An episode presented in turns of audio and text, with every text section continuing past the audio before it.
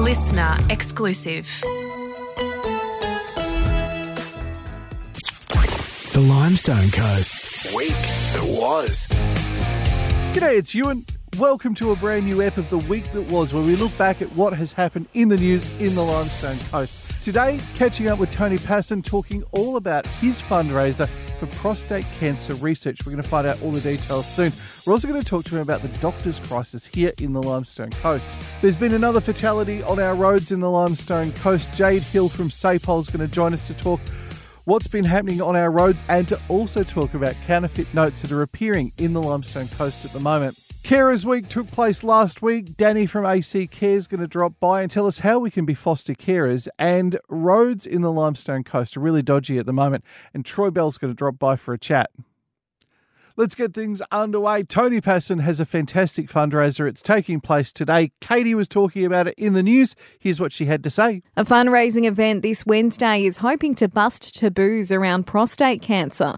The Limestone Coast Prostate Cancer Support Group and Barker MP Tony Pasin are joining forces for the Big Aussie Barbie. The local member says it's a chance to share up to date information on what a medical check really involves the barbecue's been going for eight years over that time. The advances in medical science mean that right now all you need to have is uh, uh, effectively a blood check. It's a simple pin prick. Uh, and so sharing that information is important. Tony Pasin joins me for a chat about his fundraiser for prostate cancer today. Tony, good morning. Morning, Ewan. Tony, Wednesday is going to be a fantastic day at your office. Yes, the prostate cancer biggest Aussie Barbie. I think it's uh, edition six, seven, or eight of that barbecue for our office. Um, an opportunity to raise awareness uh, for prostate cancer research uh, and to make sure that men are getting tested. You know, it it uh, it kills more men prostate cancer than breast cancer kills women, and what is tragic about that is it's completely preventable, provided people get a simple test, test. Now. Yeah, such an easy test. Uh, it, it's the same test you get if you're checking your blood sugar levels. So um, hopefully we'll encourage people at the barbecue to, to, to get the test, and otherwise we'll raise money for the research that's going into making living with prostate cancer easier and easier. Now, mate, talking prostate cancer, it leads us into the next topic. Doctors in the Limestone Coast at the moment, it's hard to retain them, it's hard to get them, it's hard to see a doctor. Yeah, a week or so ago, I met with uh, representatives of the Flinders University, the local GP clinics, uh, and the reality is GP clinics in Mount Gambier and surrounds are at crisis point. Um, uh, there are uh, there's a, a, shortage of GPs. We've spoken previously on the program about the you know really silly decision the Labor Party made to change area designations, which means that um, foreign doctors coming to Australia are more likely to practice in metropolitan settings. But the real risk here that was driven home to me when I met with the GPs in Mount Gambier is that they're at the point that they're effectively can't do any more. Mm. Um, their um, their GP practices are breaking down, uh, and the real upshot of that is if they were to be unable to continue to deliver many services they do, then we're just going to see more and more people in A and E and that uh, is going to create a, a, a, a flow-on effect for the public system. And the ramping that we're seeing in Adelaide, which is accelerating, will be a real factor for Mount Gambier. I mean, we all know people that have sat up in A and E for three and four hours, but imagine if that wait was six, eight, ten, or twelve, if at all. Mm. People would then start going, well, you know what? I'm going to drive to Adelaide. Only to find the end of a ramping queue in Adelaide as well. It's it's completely unacceptable. Uh, and the decision that was taken recently by Labor to change, uh, change those area designations, I'm told by local GPs, is making it worse. Four GPs in our region uh, are looking at relocating to Adelaide as we speak. That's a disaster. Horrifying, absolutely. Now, mate, uh, the state of the roads at the moment is a, a, a an interesting topic for everybody who drives. You're uh, one of the blokes who does thousands of kilometres around the limestone coast and the area of Barker. Um, what can be done about our roads? Well, there's always a need for more uh, investment and funding, and as Assistant Shadow Minister for Infrastructure and Transport, I'm constantly calling uh, on government to prioritise, particularly regional investment on rural infrastructure. But there's a particular intersection I've been focused on for some time, mm. Ewan, uh, and we were close to seeing that intersection addressed uh, in the last term. Uh, and that's the intersection of the Southern Ports Highway um, and um, and South End Access Road. Now that's a killer intersection. I, I can assure you, I've been out there. In fact, I've been out there with locals to look at how dangerous the intersection is, only to see a, a, a, near calamitous accident as we were waiting there. Wow. I mean, I laughed, uh, well, I shouldn't have, and said, Well, did you set that up? And they say, No, Tony, this happens every day. Now, I've written to uh, Minister Koutsantonis, uh, who's responsible for deciding whether this this intersection receives the treatment it needs. It needs a left-hand slip off lane, uh, and I'm told that his departmental officials have uh, looked at the road and it's perfectly safe and perfectly suitable. So this is another example of um, decisions being made in Adelaide uh, without reference to locals, a bit like this calamitous idea that we would have a last minute referendum on uh, on an amalgamation in this community. Hey, Tony, it is always good to catch up to talk a little bit about some of the issues that you're facing in the area of Barker. Mate, let's catch up. We'll talk more about amalgamations, more about roads, more about doctors, and a whole lot more over the coming weeks. Thanks for your time, Ewan. South Australia's road toll has risen by one after another fatal crash in the southeast. An 18 year old woman's lost her life after hitting a tree on Cannawigara Road in Carew near Bordertown. Emergency services received calls around 8:20 p.m. on Friday, rushing to the scene but declaring the woman dead there. Major crash investigators were also called to the site. There have been a number of uh, drink drivers, a speeding driver, who have been nabbed by South Australian Police. We get to find out about this and a whole lot more. Jade Hill joins me on the line for a chat. Jade, good morning. Good morning, Ewan. How are you? Yeah, good. Hey, Jade, talking first of all, uh, counterfeit bat notes. Have we got some in the region at the moment? Yeah, we have had some reports to police of counterfeit banknotes being passed to businesses in the Limestone Coast. So, fraud against businesses can occur in a variety of ways, including through credit cards and these counterfeit banknotes that gets passed around. Um, some tips to assist businesses in identifying a genuine Australian banknote and minimising the risk to business in receiving counterfeit money include the look of the banknote. Genuine banknotes contain the clear window and the area around the window is usually smooth. The window contains printed images or patterns Banknotes have fine line patterns on each side and are multicoloured. If you hold the note to the light, you can see the Australian coat of arms. The feel of the note genuine banknotes are printed on polymer plastic and have a distinctive feel. They have slightly raised printing dark ink called Intaglio, and that's used for the main designs such as the portraits.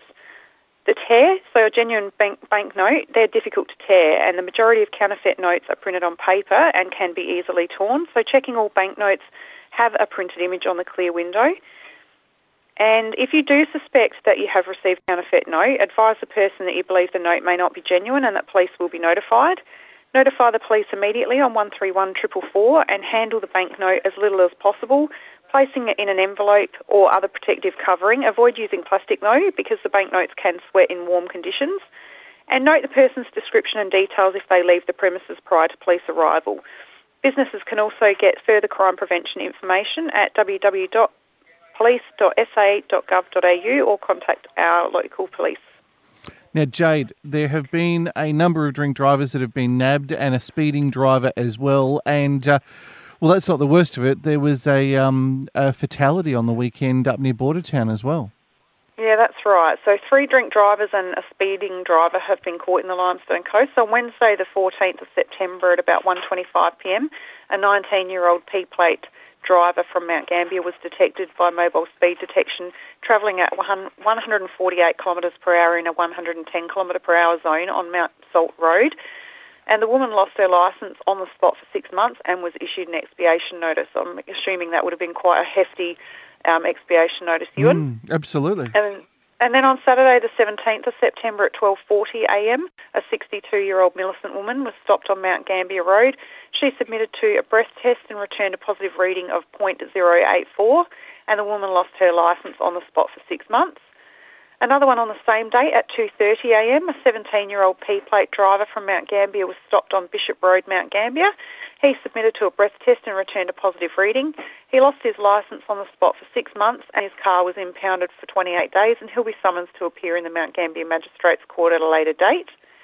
And finally, on Sunday the 18th of September at 12.20am, an 18-year-old P-plate driver was stopped on Suttontown Road, Mount Gambier, and the local was submitting to a breath test and returned um, .108 and he lost his licence on the spot for six months and was reported for drink driving and breaching conditions of his provisional licence. Mm. So again, Ewan, you know, we talk about this often.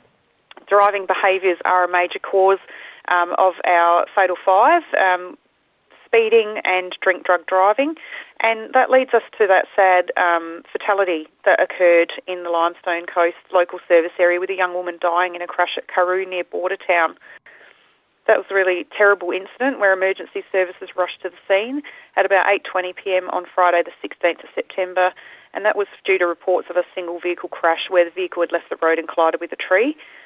Sadly, the driver, an 18 year old local woman, died at the scene. So that young woman's death is the 54th life lost on South Australian roads so far this year.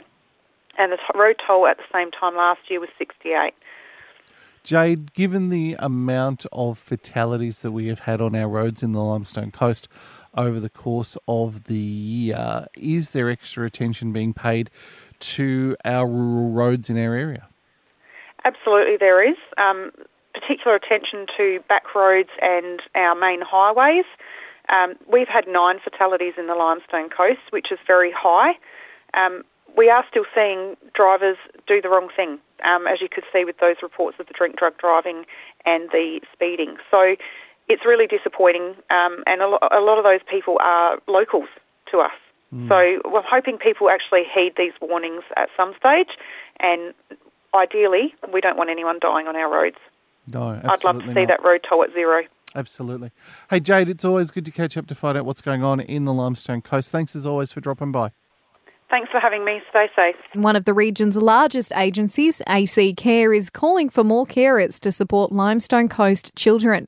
There's currently about 46,000 Australian kids in foster care and around 80 carer families operating around Mount Gambier. The organisation's Danny Atkinson says they need more people to consider fostering a child to meet a rise in demand we need more. We need more foster carers to join our wonderful network that we, we already have established, which are around 80 across the Limestone Coast. The reality of that is that we are continuing to see more children requiring a foster care home. Limestone Coasters, have you ever thought about being a foster carer? I am going to give you the details on how you can do it. Danny joins me from AC Care. Danny, g'day. Hi, Ewan. How are you? Yeah, good. Danny, last week was Carers Week. We have some remarkable carers in the Limestone Coast. We absolutely do. We've got some carers that are committed um, to the care of you know vulnerable children in our community, and for that we are forever grateful and, and really inspired by the contribution. How hard is it to be a carer? Look, it's not hard. Um, I mean, yes, sometimes there are challenges in, in fulfilling the role of a foster carer, but in order to become a carer, um, it's an assessment process uh, where we work with um, prospective foster carers uh, and work out, you know, what sort of suitable um, types of care that they might be able to provide that um, is fitting with their household. Danny, what's the most rewarding bit about being a carer of a child who is vulnerable in the Limestone Coast? There's lots of rewards to it. Um, probably too many to mention. I think uh, a common theme is that the contribution that a foster carer makes in the lives of a, a vulnerable child in the community is transformational for uh, the foster carer but it allows the child to have opportunities and to really grow up and develop into, you know, the young person and the adult that they deserve to be. That um, otherwise they they might not be able to if uh, it wasn't for the foster carers opening up their hearts and homes. Danny, how many people need foster care in the Limestone Coast? We see the number of children and young people requiring foster care to, to continue to grow. Um, certainly, that number increases when we look at the you know st- statistical data. Um, so certainly, we want to continue to add to our network of foster carers, and that's for all different types of care. So that's emergency, short term, long term, and even respite care. How can we become a foster carer? Get in contact with us. So check out our Facebook page as well as our website. There's a lot of information and stories on there of uh, current foster carers and their lived experience. And yeah, make contact with us. We would love to have a conversation with anyone inquiring or curious about it. We know that the process, um, you know, some people might think of fostering but might not. Um, be ready or prepared to make the commitment for a little while, but we would love to start having those conversations with them now now's your chance. If you've ever thought about being a foster carer, why not contact AC Care? Danny, great to chat. And great to chat to you. Thank you. Now, Limestone Coasters, over the last couple of weeks, Troy Bell has been talking about the state of our roads in the Limestone Coast, and our roads are pretty shoddy at the moment, and uh, something needs to be done about it. I have done a number of miles around the Limestone Coast recently, and let me tell you, even I have noticed. Troy Bell joins me for a chat. Troy, g'day. Good morning, Ewan. Good morning, listeners. Mate, I am just amazed at uh, at the state of our roads at the moment. I don't think I've ever seen them looking as bad.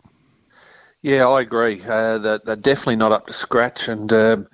Last week I uh, um, went to Adelaide and sat down with the, the minister responsible for roads and uh, had a, a, a, pretty good um, meeting with him around, you know, we, we need to do better and uh, the, the, the people who've got the contract to repair roads need to get onto these potholes much quicker. But, um, you know, stepping back from that, uh, the, the construction of the roads and uh, um, you know, the actual uh, strength in them um, e- either seems to be decreasing to me, or um, you know, our vehicles are getting heavier and uh, uh, chewing up the roads, um, you know, quicker. But uh, I was informed that uh, wet weather has a has a serious impact on roads, and the last two years we've had a very wet winter um, in the lower southeast, and that's contributing to it. But um, in, in, terms of uh,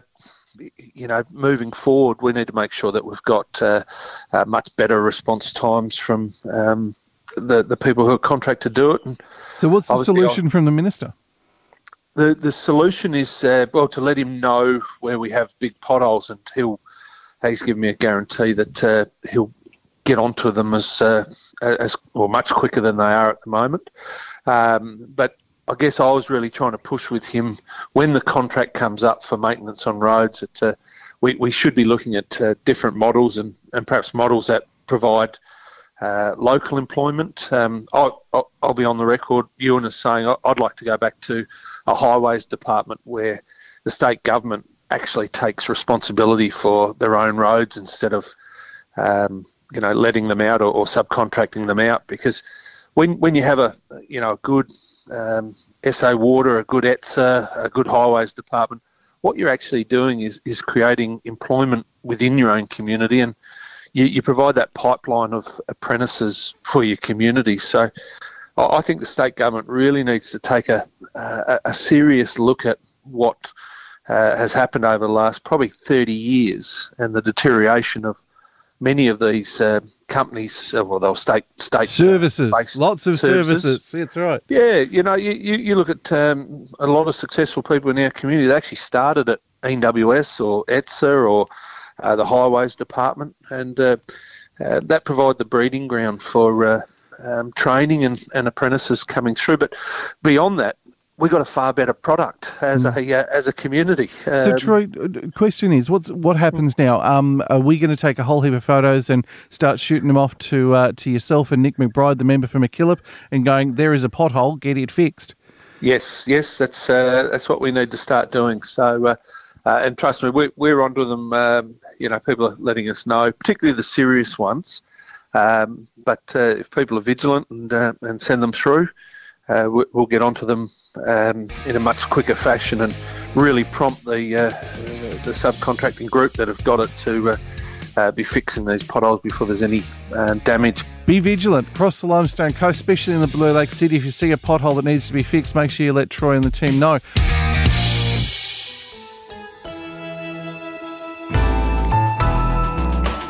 Listener.